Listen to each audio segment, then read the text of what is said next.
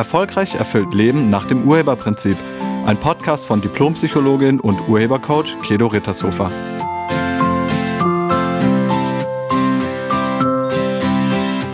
Hallo, herzlich willkommen und schön, dass du da bist. In diesem Podcast geht es um Konkurrenz und Rivalität. Konkurrenz gibt es in allen Bereichen des Lebens, unter Freunden, unter Sportlern, Kollegen, Partnern, unter Eltern und unter Geschwistern.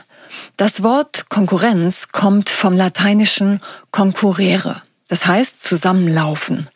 In der Konkurrenz wetteifern die Beteiligten um eine begrenzte Ressource. Das kann sowas wie ein Preis sein, also ein Pokal oder eine Medaille. Das kann aber auch die Gunst von Dritten sein.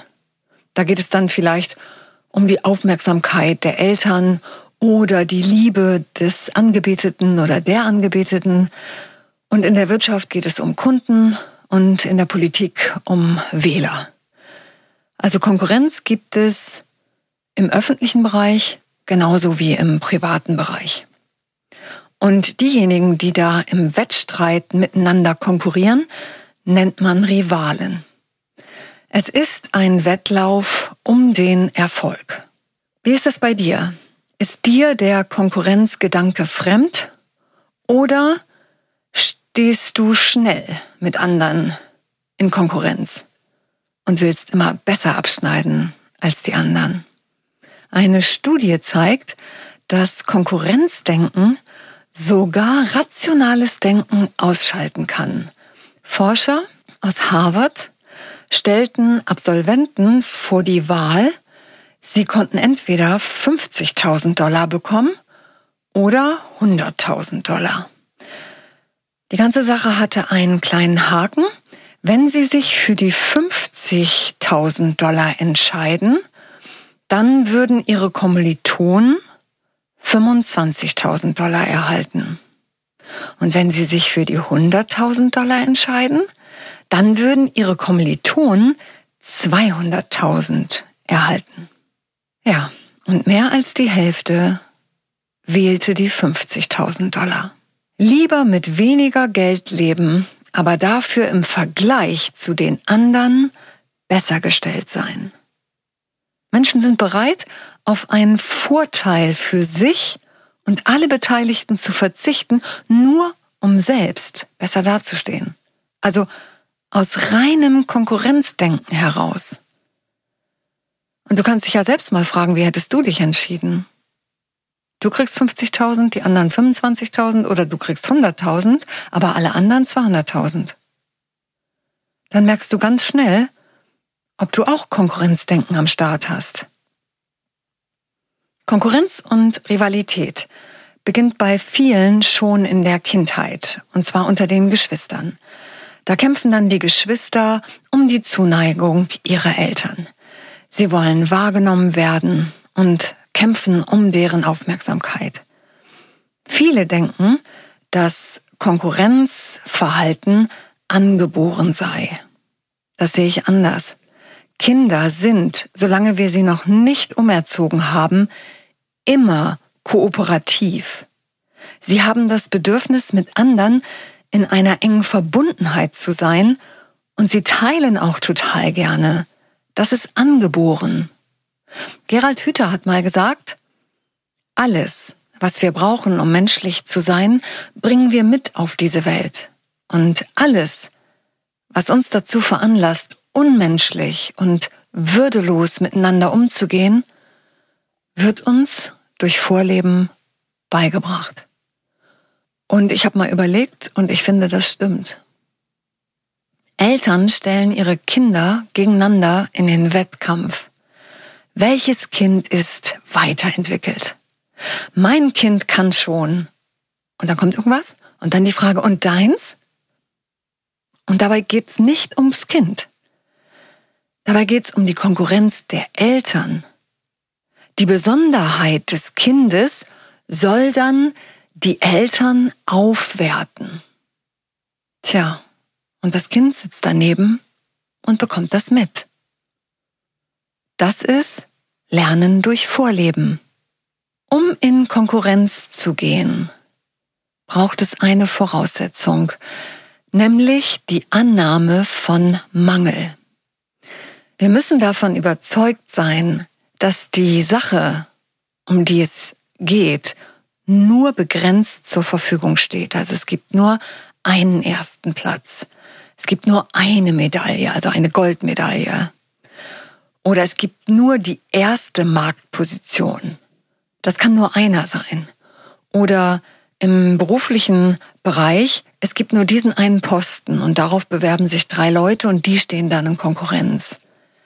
Ich kenne viele Sportler, die zwar miteinander im Wettkampf stehen, die aber trotzdem gut miteinander befreundet sind. Und da wird dann auch die gute Leistung des anderen anerkannt und die freuen sich für den anderen mit.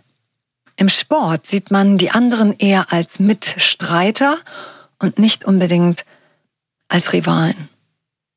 Anders ist das in der Wirtschaft, im Berufsleben auch übrigens und auch unter Geschwistern. Hier wird es manchmal ziemlich unfair miteinander. Ich hatte dazu ein Coaching-Gespräch mit einer Frau, nennen wir sie Tatjana.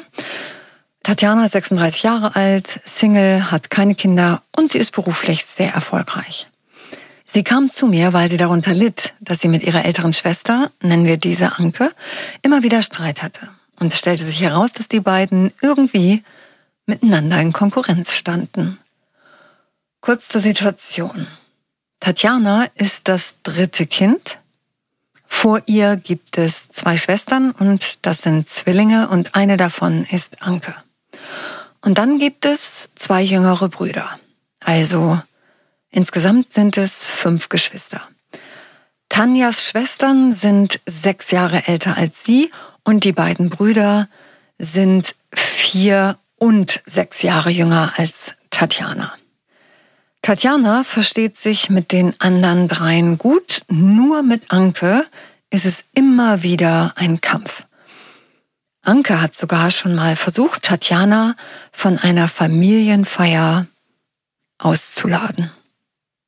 Auf die Frage, warum die beiden denn konkurrieren würden, kam erstmal nichts und dann kam um die Liebe und Anerkennung der Eltern. Ja, aber stimmt das? Geht es zwischen Geschwistern wirklich um die Eltern?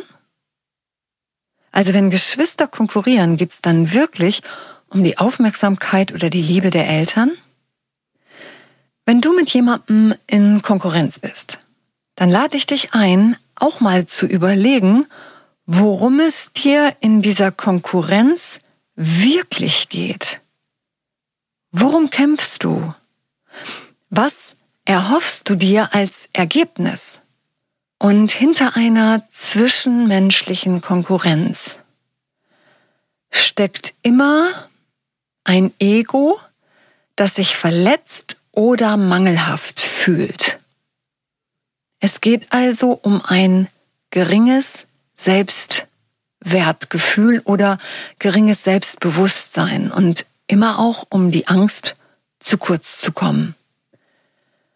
Es geht vordergründig vielleicht um die Anerkennung oder Liebe der Eltern, aber darunter liegt das Verlangen nach einem Beweis, der das kaputte Selbstbewusstsein wieder in Ordnung bringen soll. Wenn ich den Kampf gewinne, wenn meine Eltern mich mehr lieben oder mehr anerkennen, dann ist endlich bewiesen, dass ich, und jetzt kommt irgendwas, besser bin, als die anderen. Wenn ich gewinne, dann ist endlich bewiesen, dass ich toller, besser, gut genug, besonders oder lebenswert bin.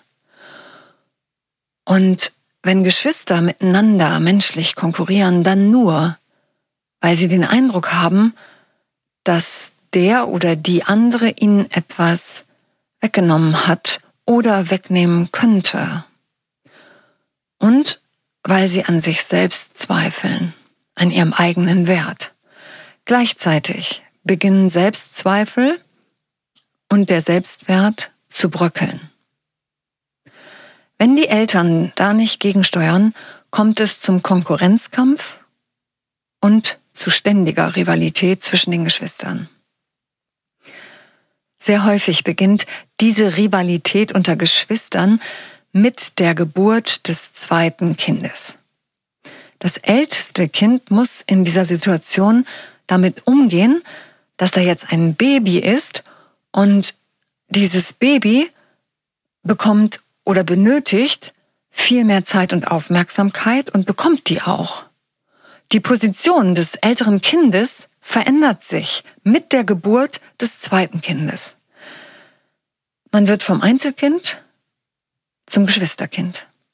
Vielleicht fühlt er oder sie sich sogar vom Thron geschubst, weil das zweite Kind genau das gleiche Geschlecht hat wie man selbst. Auf jeden Fall muss das erstgeborene Kind jetzt lernen, dass es nun nicht mehr die alleinige Aufmerksamkeit hat. Auch jüngere Geschwister sind häufig eifersüchtig und neidisch auf ihre älteren Geschwister. Das zeigt sich dann, wenn die Älteren wesentlich mehr dürfen und größere Freiheiten bekommen oder wenn sie ihnen immer als strahlendes Vorbild präsentiert werden, nach dem Motto, nimm dir mal ein Beispiel an deiner Schwester. Die konnte in deinem Alter schon. Und jetzt kommt irgendwas. Ja, und dadurch kann es passieren, dass das jüngere Kind eifersüchtig und neidisch wird und auch das führt in einen Konkurrenzkampf. Auch die Kinder dazwischen, die sogenannten Sandwich-Kinder, also Kinder mit mindestens einem älteren und einem jüngeren Geschwisterkind, die leiden sehr häufig unter dieser Geschwisterkonstellation, so dass sie so dazwischen sind. So kommt es oftmals vor, dass sie in Sachen Aufmerksamkeit auf der Strecke bleiben, weil das Hauptaugenmerk sehr oft auf dem ältesten Kind und auf dem jüngsten Kind liegt. Geschwisterrivalität ist außerdem größer, wenn die Kinder das gleiche Geschlecht haben. Sie vergleichen sich dann auch immer sehr im Hinblick auf ihr Aussehen, ihr Verhalten und ihre Fähigkeiten. Und schneidet man bei diesem Vergleich schlechter ab, steigert das den Konflikt untereinander umso mehr und könnte auch zur Konkurrenz führen. Dieser Kampf zwischen Geschwistern ist ein typischer Opfer-Täter-Kampf. Man sieht sich als Opfer des anderen und wenn man sich als Opfer sieht, wird man zum Täter. Egal, ob es einen Positionsverlust bedeutet, ob es einen Aufmerksamkeitsverlust bedeutet oder ob man plötzlich Ablehnungserfahrung macht. Man hält immer den anderen dafür für schuldig. Es liegt alles nur an dem anderen. Und das ist für ein selbst der klassische Opferstandpunkt. In den Augen des Kindes ist die Schwester oder der Bruder erstmal an allem schuld. Und irgendwann beginnen die Kinder damit, das persönlich zu nehmen. Also mit anderen Worten, es könnte ja auch an mir liegen.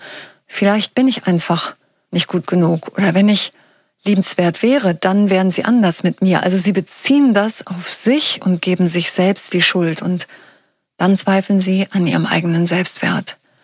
Im Gespräch mit mir erkannte Tatjana, dass auf sie und ihre Schwester ganz viele der oben erwähnten Punkte zutrafen. Anke verlor die Position und wurde mit der Geburt von Tatjana zum in Anführungsstrichen Sandwich-Kind. Und Tatjana war als jüngere Schwester total eifersüchtig und neidisch darauf, dass Anke so viel durfte und so viel mehr hatte als sie selbst. Außerdem fand sie es oft gemein, dass Anke sie nicht mitnehmen wollte, wenn sie mit ihren Freundinnen spielen ging. Und im Gespräch wurde dann deutlich, dass es auch nicht so cool ist, wenn man immer mit einer sechs Jahre jüngeren Schwester irgendwo auftaucht. Das konnte sie dann erkennen. Sie selbst hat das mit ihren Brüdern nämlich auch nicht gemacht. Sie fand das auch nicht cool, die mitzunehmen. Jetzt wurde Tatjana deutlich, warum Anke oft so genervt war und Sie erkannte auch, wie sie selbst auslöste, dass Anke sich ihr gegenüber so abweisend verhalten hat. Tatjana hat festgestellt, dass ihre Schwester es ihr recht machte, indem sie sich so abweisend verhielt. Denn ganz tief in ihr war sie davon überzeugt, nicht dazu zu gehören. Tatjana lebte in einer Selbstüberzeugung, irgendwie anders zu sein. Das ist das, was sie von sich selbst glaubt. Ich bin anders. In der Familie war sie die Einzige, die studierte. Also sie hat als Einzige studiert. Sie hat auch als Einzige Abitur. Sie ist die Einzige, die nicht verheiratet ist und sie ist die Einzige, die kinderlos ist. Sie ist die Einzige, die Karriere gemacht hat. Überall Alleinstellungsmerkmale. Und in der Kindheit war das auch schon so. In ihren Augen bildeten die Zwillinge eine Einheit und ihre beiden jüngeren Brüder waren die zweite Einheit. Nur sie selbst hing immer irgendwie dazwischen. Sie gehörte weder zu den Zwillingen noch zu den Jungs. Für sie war das schon der absolute Beweis dafür, anders zu sein und damit nicht dazuzugehören. Und wenn man davon überzeugt ist, anders zu sein und denkt, dass man nicht wirklich dazugehört, dann darf man sich nicht wundern, wenn einem das im Außen immer wieder bestätigt wird. Und Anke hat das bestätigt. Sie hat bestätigt, was Tatjana selbst von sich geglaubt hat. Und diese dysfunktionale Überzeugung, die zum Konkurrenzkampf geführt hat, die galt es aufzulösen in diesem Coaching-Gespräch. Und wenn bei dir auch sowas ist wie ein Konkurrenzkampf, wenn du immer wieder um deine Position kämpfst, dann kann es sein, dass in dir drin auch etwas wirkt, was eher dysfunktional ist und was deinen Selbstwert runterbringt. Und dann ist es an der Zeit, das aufzulösen. Und wenn du das alleine nicht hinbekommst, dann stehe ich dir gerne als Urhebercoach zur Verfügung. Ich danke dir fürs Zuhören und ich wünsche dir eine wunderschöne Woche voller Kooperation und Verbundenheit. Sei nett zu dir und zu allen anderen. Tschüss. Sie hörten einen Podcast von und mit Diplompsychologin und Urhebercoach Kedo Rittershofer. Wenn Sie mehr über die Angebote von Kedo erfahren wollen, schauen Sie im Internet unter www.urheber-prinzip.de. Vielen Dank und auf Wiederhören.